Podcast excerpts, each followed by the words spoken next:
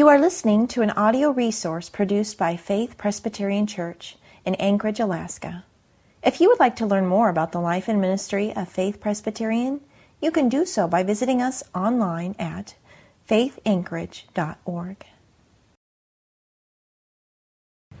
Well, let me say first of all that it's a joy to be back. It is um, wonderful always to be with you, whether I'm here for an ordination an installation or just to break God's Word. It's always uh, uh, fun to be with you, and I'm grateful for the opportunity to bring you God's Word today. I do bring you greetings from your crosstown sister church. Um, and uh, uh, uh also, uh, before I begin with God's Word, I do want to offer one thought and comment to you, and I'm sure that um, this is not something you've forgotten and not something that you would neglect, but I do um, want to offer a pastoral word. Um, I have been, and my elders have been, and my church has been uh, very thankful for the last two years to have uh, the fellowship and the fellow laboring uh, with your pastor, John Jones. And I just want to uh, remind you that not every church, including, unfortunately, not every Presbyterian church or Reformed church, enjoys the benefits of the kind of pastor that you have in John Jones. Faithful, humble, dedicated servant of the Lord with a wonderful family whose lives reflect their faith. And I would urge you to daily give thanks for the gift that he is to you and to daily pray for him and for Karen and the family that God will continue to uh, use them in leading and feeding and nurturing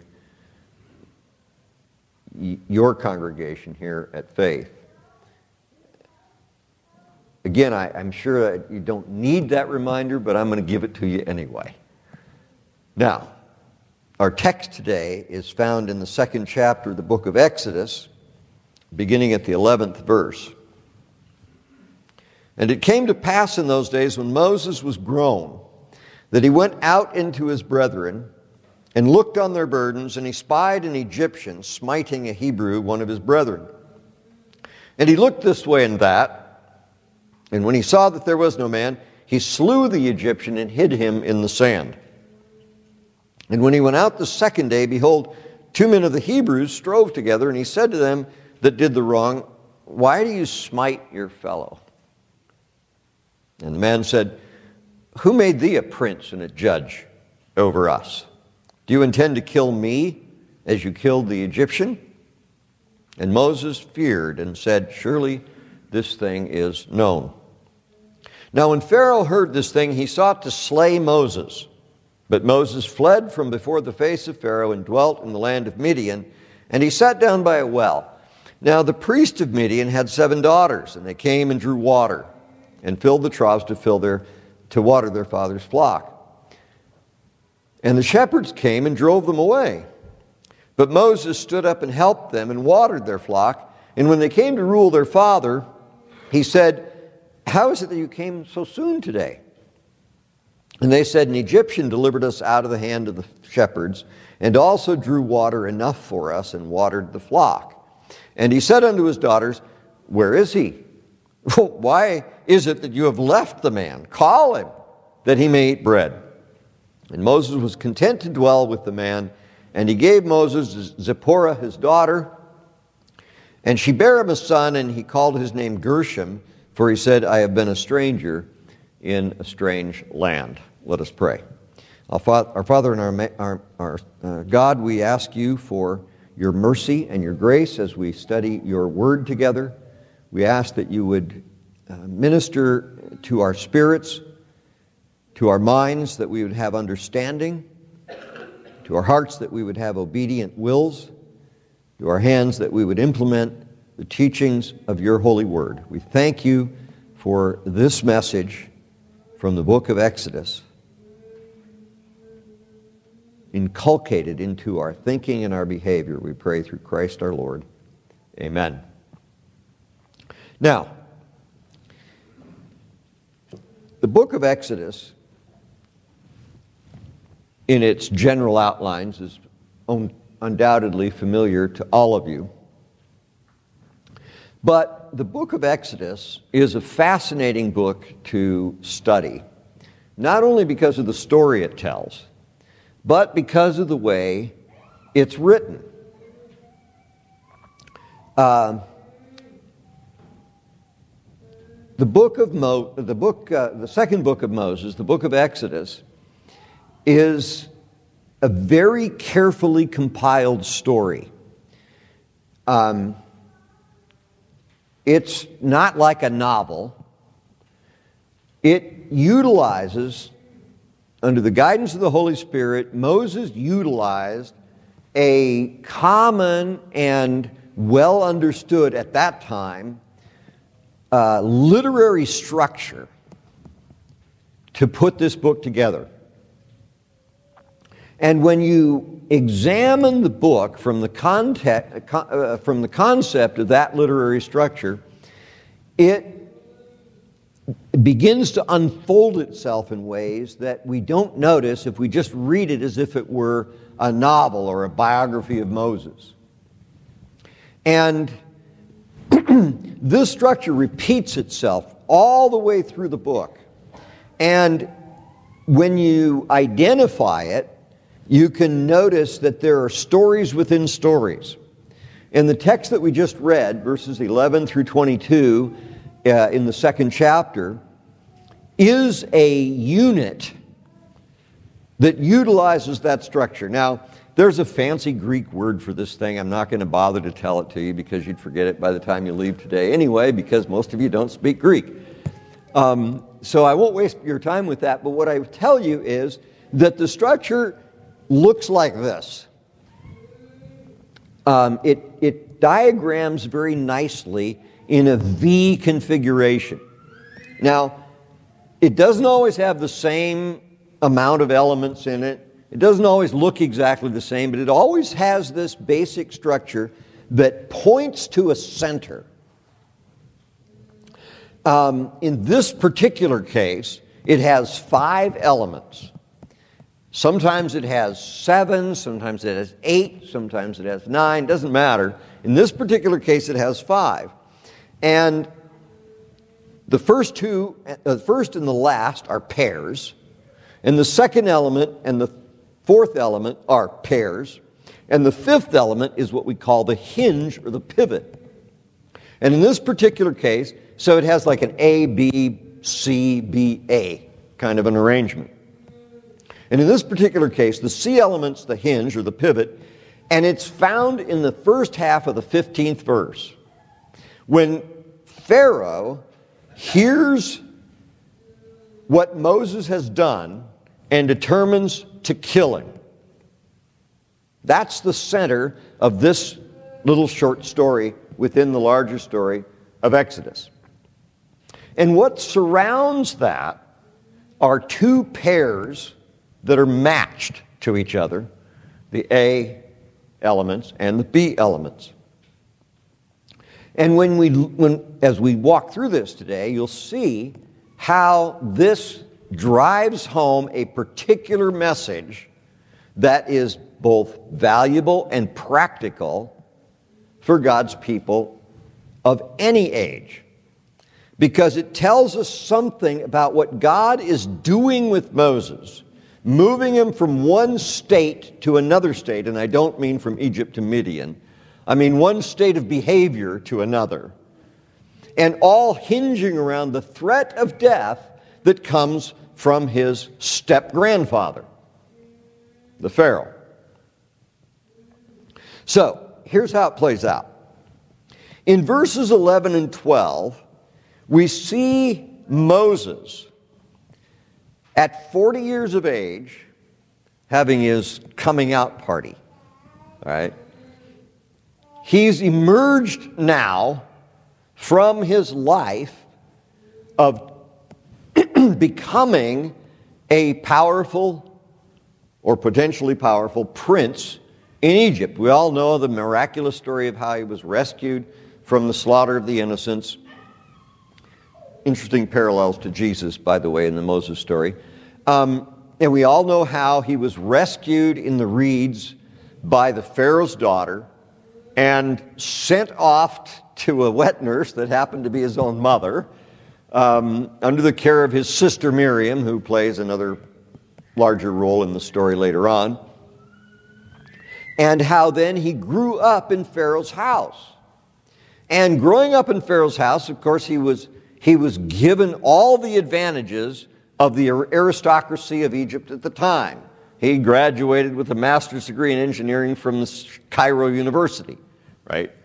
Kidding, of course, but, but that's the concept. He was given all those privileges, and he was able to imbibe the culture and the wisdom of Egypt.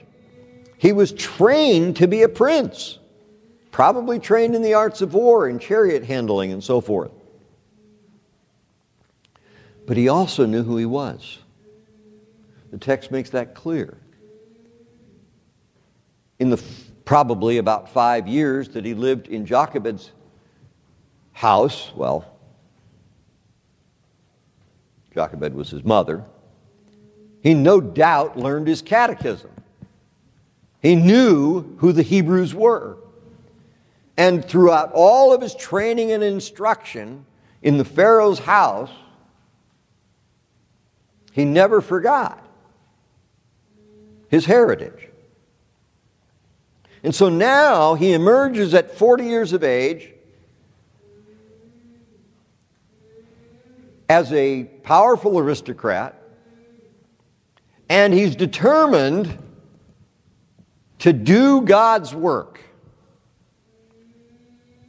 The situation of his Hebrews is not a just one. Now, it's not nearly as bad at this point as we'll get later, but it's not a just situation.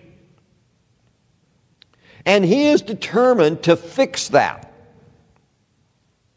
And he goes out in the field and he sees an Egyptian oppressing one of his brethren. And so he rectifies the situation.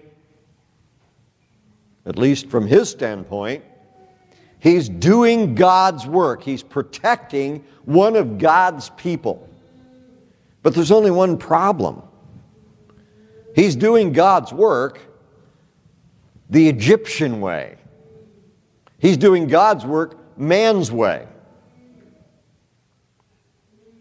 There's not one hint anywhere in the scripture that the proper way to deal with an Egyptian oppressing a Hebrew is to look both ways, make sure nobody's looking, and kill the guy and bury his body in the sand.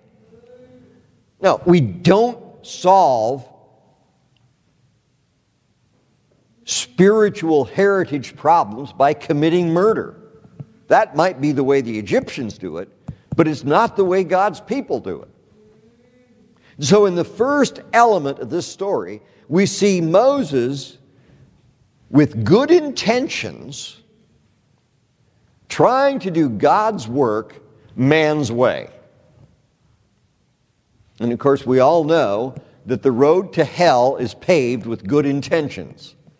And that's the road Moses starts down here. Now, let's jump to the end of the story and look at how this pairs up with how the story ends in verse 22. In verses 21 and 22, Moses is in a completely different situation. He's no longer in Egypt, he's now in Midian. He fled Egypt because Pharaoh found an opportunity to do away with him, and he wasn't too hot on that idea, so he left town. And he ends up out in Midian. And yes, we'll come back to the middle of the story in a minute. But at the end of this, of this story, what's he doing? no longer do we find the highly bred, well situated, and perhaps a little bit arrogant Moses who emerges at 40 years of age and decides to do God's work man's way.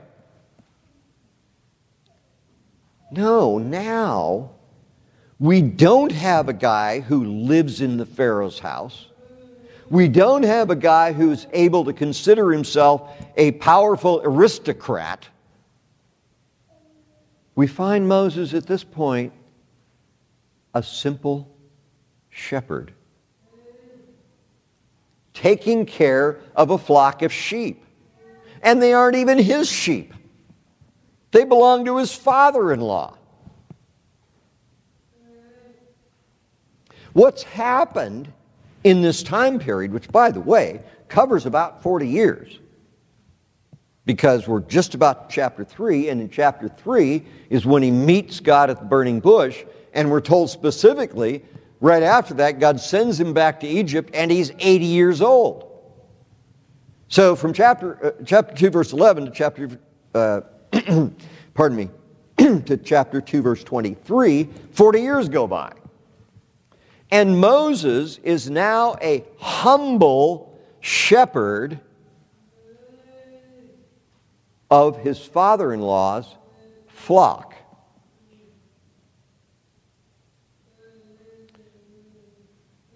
I don't think we're intended to miss an important connection here.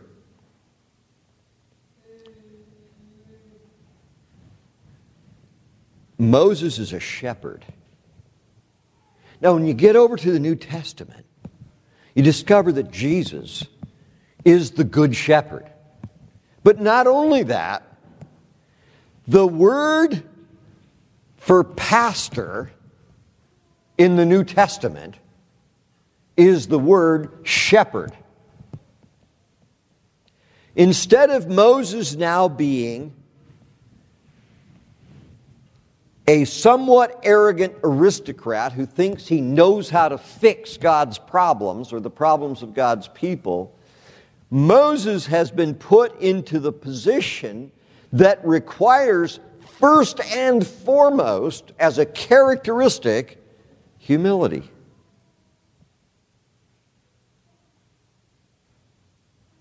He's not, when I say he's a humble shepherd, it's not merely that he's humble in terms of income, that, you know, he moved from a palace to a humble home. That may be true. But shepherding, according to the instructions of Holy Writ, requires selflessness, humility. And as a matter of fact, if, when we get over to the early chapters of the book of Numbers, we're told something very important about Moses. The Holy Spirit of God tells us in Holy Writ that Moses was the most humble man ever to walk the face of the earth. That's what the inspired Word of God says. How'd he get there? He got there by God moving him out of the palace and putting him in charge of sheep that he doesn't even own. And so, what we find, and of course, I could refer you to Jeremiah 29, where God says, when you're in a when you're in a, a, strange city or a strange location, and you know you don't have the ability to to uh, uh, go to my temple the way you, you would normally do if you were in Jerusalem, just get married, raise kids, and tend to your business, and honor the Lord in all your doings. In other words, humbly submit to the situation God's put you in. And that's what God has done to Moses here. And so when we get to the 21st and 22nd verse, instead of a man who's trying to do God's work man's way, we see him doing man's work God's way. There's been a complete reversal in the story. Now, in between, what happens? Well, okay. So in verse 12, we see him being confronted with the fact that his murder is known. Oh, no, we don't either. Um, at, at the end of verse 12, we see him having murdered this guy and buried him in the sand, right? Man doing God's work, God's, uh, pardon me, Moses doing God's work man's way, results in murder. And in verses 13 and 14, he goes out the next day and he sees two Hebrews going at it. And he separates them and he says, You know, you shouldn't be doing this. And the guy says, looks at him, he goes, Who made you the boss? You're, you're, you're no, you know, you're to you're to act as if you have moral superiority to me because I'm arguing with my brother. Yesterday I saw you murder a guy. Where do you get this moral superiority, Moses? What's happened? When Moses graduated from the University of Cairo as the Pharaoh's grandson, he had standing. Now, because he set out to do God's work man's way, what's he lost? His credibility. His credibility. Moses, at this point in his life, would probably be sympathetic with Mrs. Clinton, who has now managed to lose her credibility. I just saw a poll 79% of people in the United States think that she lies. Wow, what a surprise. But that's where Moses is. He's lost his credibility. The Hebrews look at him and go, Give me a break. Why in the world would we trust you? He's completely lost his credibility in verses 12 and 13, or 13 and 14. Now, how does that pair up? Well, you go to the other side of the, of the pivot, and you've got verses, the last half of verse 15 through 20, a little longer segment, but it hangs together and tells a story. What happens in this part of the story? Moses runs away from the Pharaoh's threat, and he ends up on the far side of Mount Horeb. It's quite a few miles across the Sinai Peninsula to the land where a bunch of Midianite people, shepherds, several shepherd families, are living. And he decides, I've been treading, I've been walking long enough, I'm going to sit down and take a break. And he sits down next to a well. I mean, he comes to an oasis, basically, is what happens. And he sits down at this oasis where there's fresh water. And these girls come along, Reuel's daughters. And they're preparing to water their flock. But there's this rough and tumble other shepherd family who are men, not gentlemen, but men, and they run off Reuel's daughters, sheep, and push their own herd into the oasis to get watered. And what does Moses do? This is very interesting. Now, we don't know how long it took him to trek across the desert, but apparently he's been thinking things over. And in this element of the story, what happens? He gets up and does the right thing. He doesn't murder anybody, you notice that? But what he does do is he says, Hey, you guys, the ladies were here first. Take a hike. Now, you know, you get the impression that Moses was not a wimp.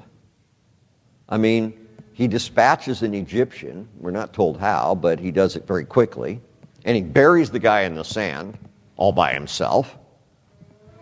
That's clear from the text. And now he runs off a bunch of Bedouin shepherds on behalf of some ladies. Chivalry arises in the desert. Now, what happens? The girls all curtsy and say thank you, and then they trot on home to dinner, and their dad says,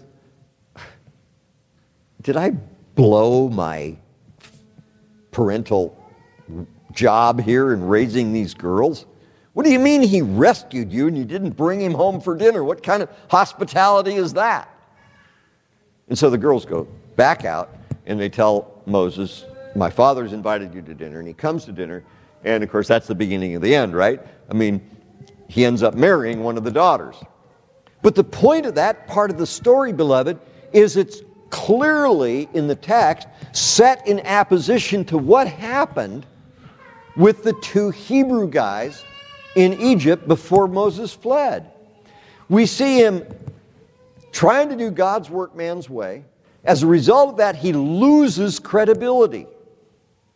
Then, Moses, then, then Pharaoh threatens to kill him. He runs away. He treks across the desert. And when he gets to the land of Midian, to the land of Reuel, he's beginning to be transformed. And what happens? He gains credibility. You see how this story works? It's, you've got this nosedive from doing God's work man's way to loss of credibility to the threat against his life. He crosses the desert. When he gets on the other side of the desert, he starts rebuilding his credibility. He does something right. And that moves him to the place then where what?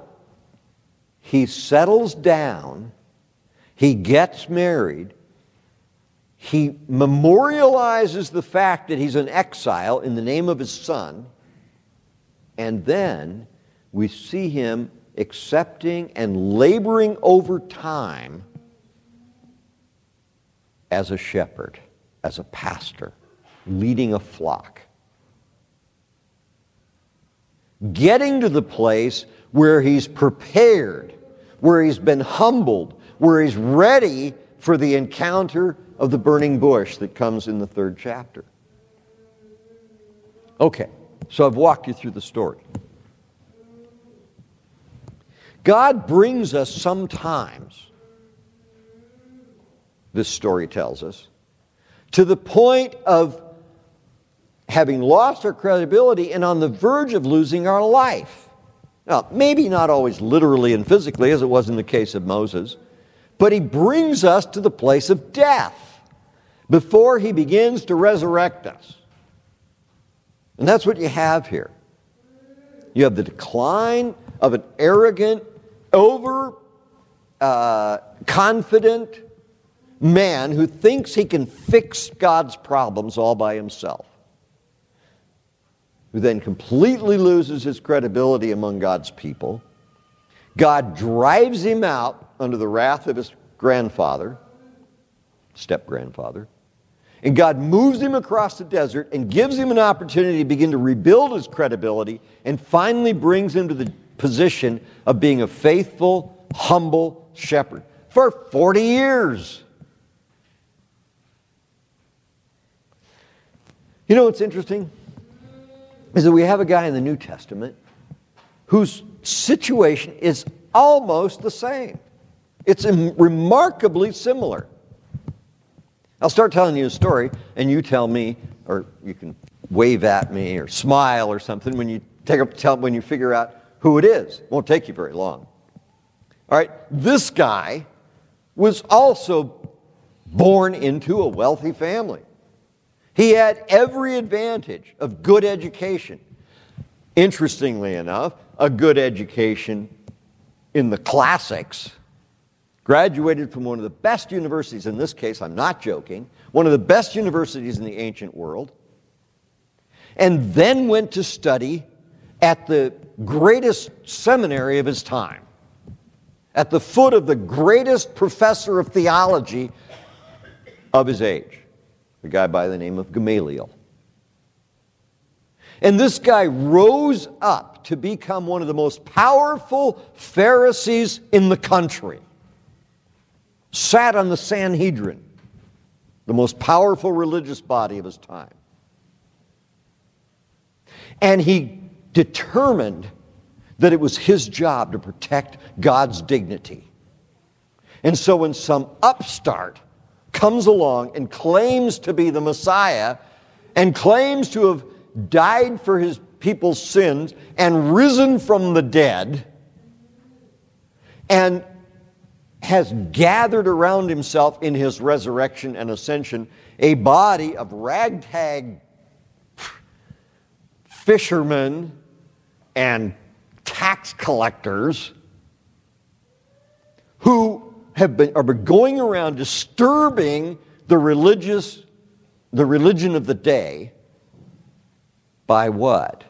Proclaiming that the Messiah has come as a, sh- a carpenter's son and he rose from the dead. This has to be stamped out, and it has to be stamped out quickly. And so, Saul, the Pharisee, the graduate of the University of Tarsus, arrogantly sets out to do God's work man's way. And he's rounding up Christians. You read from Stephen's sermon today, chapter 7, Acts. What happens at the end of that? Stephen gives this great sermon about Moses.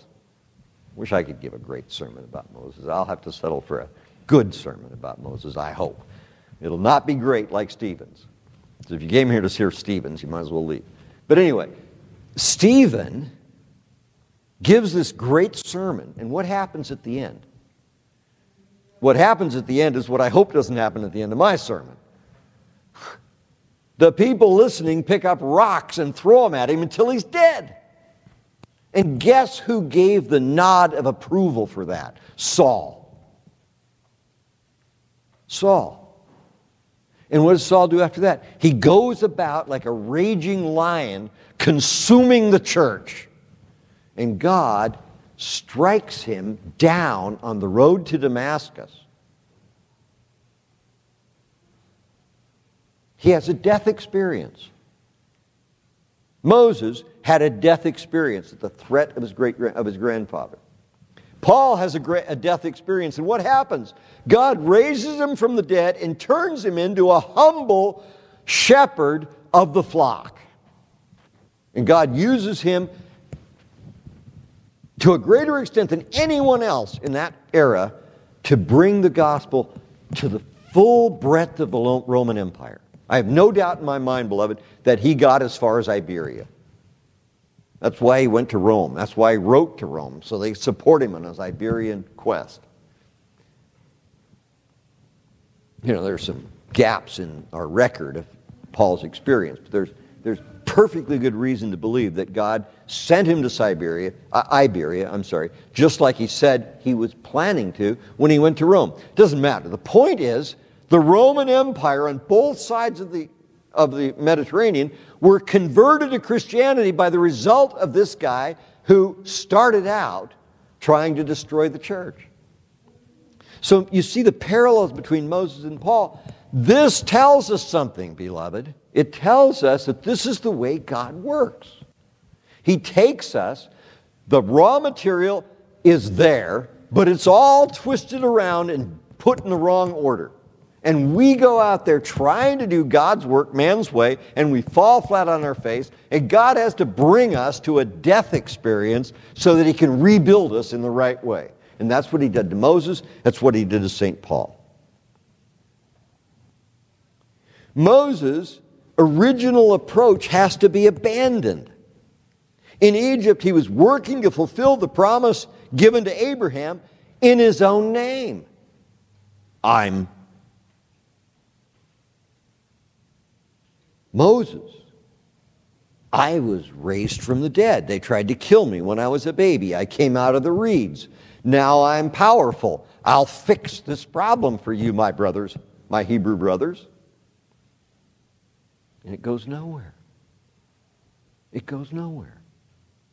God has to bring him under the threat of death and make him flee Egypt and go out to the other side of the desert and spend 40 years there learning how to be a shepherd a shepherd. And then God calls him and sends him back to Egypt. And we all know the rest of the story. God powerfully uses Moses to bring redemption to his people, to bring them out of Egypt and to take them to the promised land. And, and I'll tell you what, the next 40 years, I mean, the guy lived 120. I don't you're right, Jim. I don't know where those three decades went. The good thing is, neither one of us is any older, right? All right, but think about it. That's just three decades.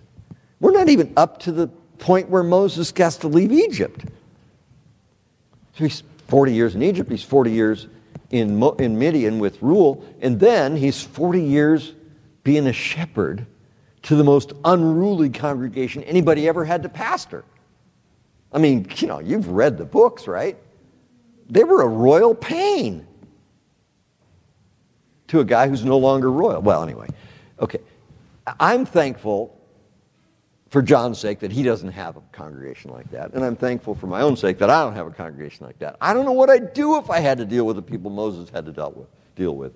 Probably the same thing he did get on his knees a number of times and say, God, why have you put me in this spot? I think once in the 32 years I've been a pastor at Covenant Bible Church, I kind of felt that way. Um, and God, you know, God proved himself strong and got us through that difficulty. But um, okay, so we start out in Egypt.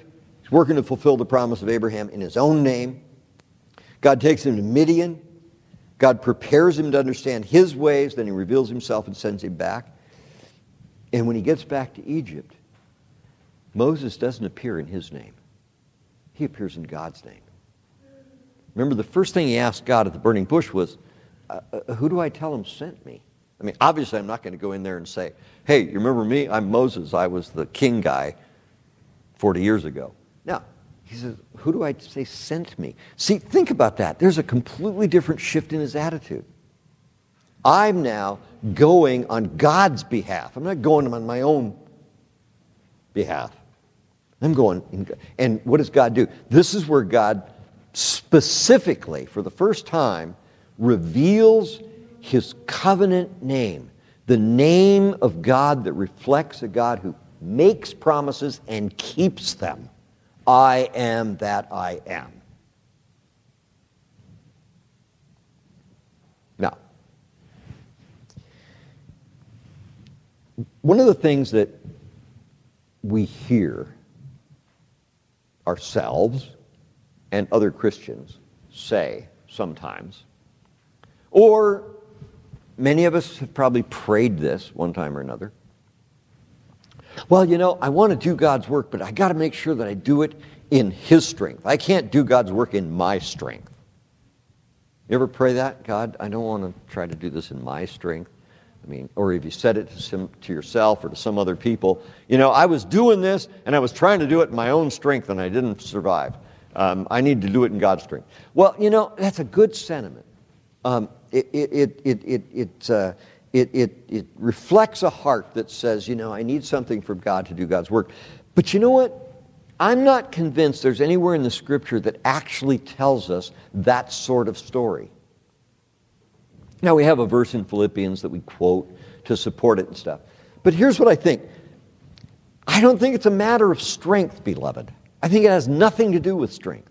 I mean, think about Moses for a second. He was clearly a strong guy. I mean, you don't go run off a bunch of, you know, ruly shepherds of the desert because you're a wimp.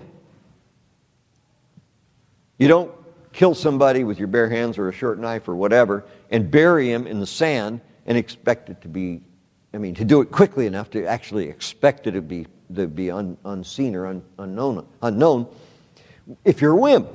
Moses was a strong guy. Strength was not the problem. What was the problem? Wisdom. Wisdom. He did not understand how God works. He did not understand that there's a time that God is going to move, and there's a time in which God is expecting his people to wait. I mean, God had the people wait another 40 years, and things got a lot worse than they had been 40 years earlier. Moses did not lack strength, beloved, he lacked understanding. And we see the same thing with Paul. You know, Paul was clearly powerful. But what does God say to him when he strikes him down? Look, quit kicking against the goads. Quit running against my program. Well, why did he run against God's program? Because he was weak? No. Because he, you know, his strength was the wrong sort of strength? No. It's because he didn't understand. What happened? God had to open his eyes, and he does it literally, make sure we get the picture, right? He blinds him, and then when he's converted under the ministry of Ananias, his eyes are opened. Nice metaphor. All right, I mean, I think it really happened, but it's also a nice metaphor. It teaches us something. All right, now listen, I'd like to, I'm going to wrap this up in a moment, but I want to read uh, for you, or to you, from the third chapter of the book of Proverbs. Notice what Solomon, by under the inspiration of the Holy Spirit, tells us to do and how to think about this. First eight verses. My son, forget not my law, but let thine heart keep my commandments. For length of days and long life and peace, they shall add to you. Do not let mercy and truth forsake you. Bind them about your neck, write them upon the table of thine heart. So shalt thou find favor and good understanding in the sight of God and man. See, Moses wasn't seen as wise in man's eyes. Think of the rejection in chapter in verse 13. He was certainly not wise in God's eyes. In fact, it took a while to wise up because a little later, there's a nice little parallel to this as he comes back towards Egypt. It's not Pharaoh trying to kill him, it's God's going to kill him because he didn't keep God's covenant. Another story for another time. Okay, but let's go on. Trust in the Lord with all thine heart and lean not unto thine own strength. Is that what verse 5 says? No. If you're following along, you'll notice that's not what it says. Trust in the Lord with all thine heart and lean not unto thine own understanding. In all thy ways acknowledge him, and he shall direct thy paths. Be not wise in thine own eyes. Fear the Lord and depart from evil. It shall be health to thy navel and marrow to thy bones. Honor the Lord with thy substance and with thy first fruit of all thine increase. Okay, so Solomon is telling us that our problem isn't strength or lack of it or the wrong kind of it. He said our problem is lack of understanding and wisdom. And what we're supposed to do is turn to God for wisdom and understanding. Now I'm going to skip down in the same chapter to verse 19. The Lord by wisdom has founded the earth, and by understanding he has established the heavens. By his knowledge the depths are broken up, and the clouds drop down the dew. My son, let them not depart from thine eyes. Let not what? The wisdom and the knowledge of God. Keep sound wisdom and discretion. So shall they be life. What will be life? Wisdom and discretion. So shall they be life to thy soul and grace to thy neck. Then thou shalt walk in thy way safely, and thy foot shall not stumble. Moses' foot stumbled because he lacked the wisdom of God. We often stumble because we lack the wisdom of God. But God's wisdom is not hidden. Paul makes a big deal of that in 1 Corinthians, remember? It's not hidden, it's given to us. God has made unto, Christ, unto us Christ as wisdom and redemption and holiness.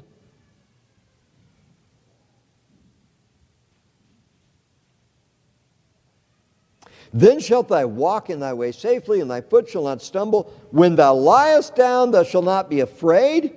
Yea, thou shalt lie down, and thy sleep shall be sweet.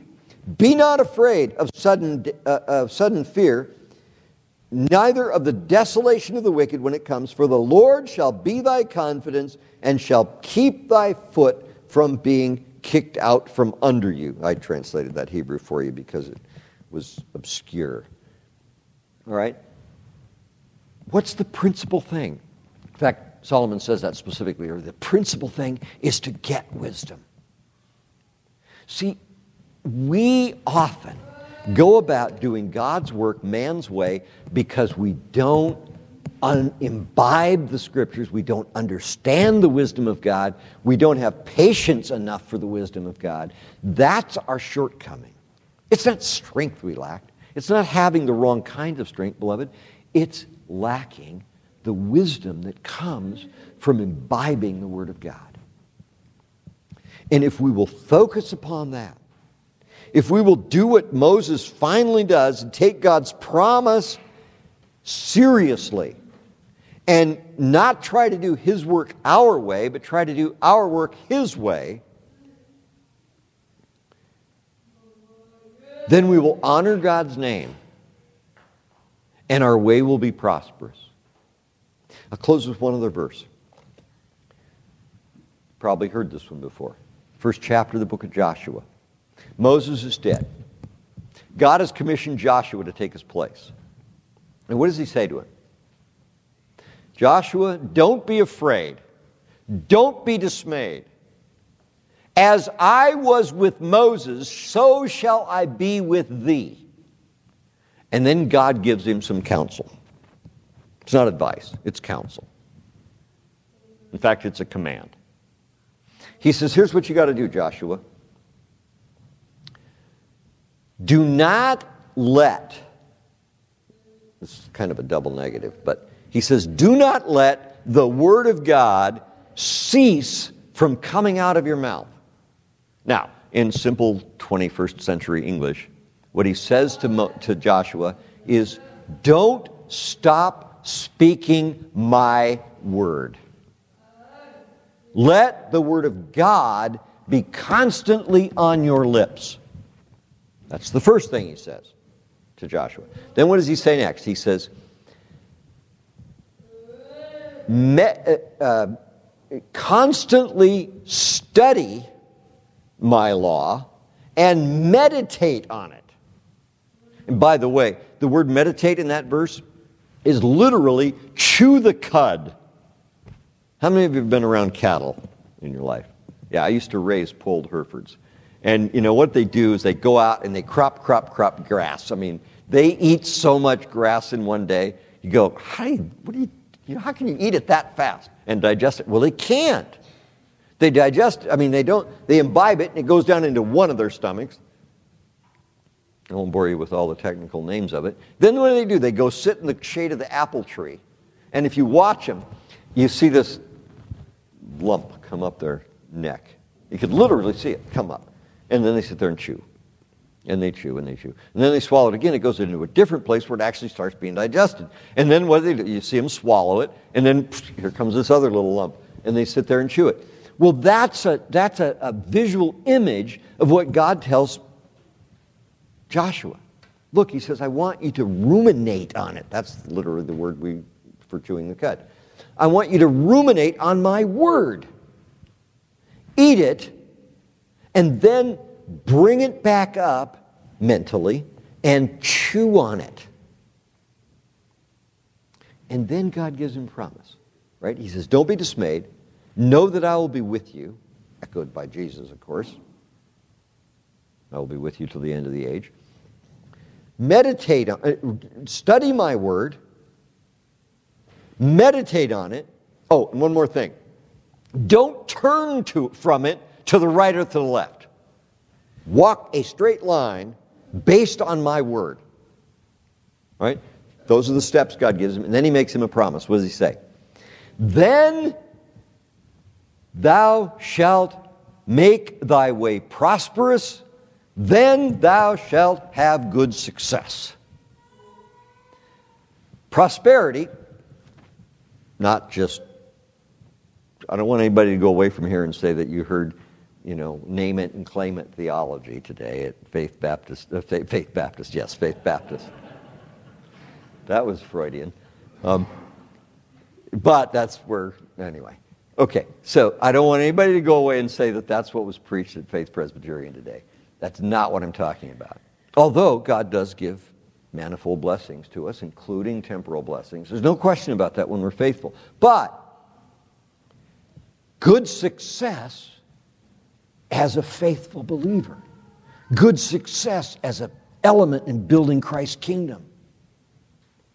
I mean, that's certainly the context for, jo- for Joshua, right? And he says, Then shalt thou have good success, then your way will be prosperous, and you will have good success in the things that I've sent you forth to do. That's the promise. But it's always conditioned on knowing God's word and obeying God's word. We can't do it Moses' early way. We have to do it Moses' later way. We have to submit ourselves to the death and resurrection so that we come back in humility, imbibing God's word, chewing on it, obeying it, walking faithfully in it. And when God's church, when the church of Jesus Christ does that, God communicates to us the same promise that he communicated to Joshua. Then the church, in its faithfulness, will be prosperous and we will see success. In South Central Alaska, that means seeing more people walking with faith, in faithfulness.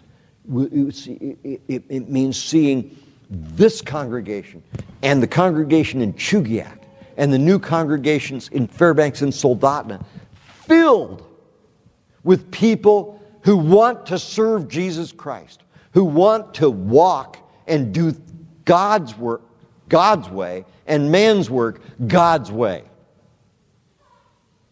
That's the aim. That's the objective. Jesus told us to pray for that, didn't he? Thy kingdom come, thy will be done on earth as it is in heaven. And with the promises of God, in following the pattern set by the story of Moses, we can see that happen. We can see faith Presbyterian Church in South Anchorage pushing back the darkness, causing the precious Reformed faith, the gospel of the Lord Jesus Christ, tearing down the strongholds of wickedness in the city of Anchorage, in the Mat-Su Valley, in all of Alaska by the mercy and grace of God. Let's pray.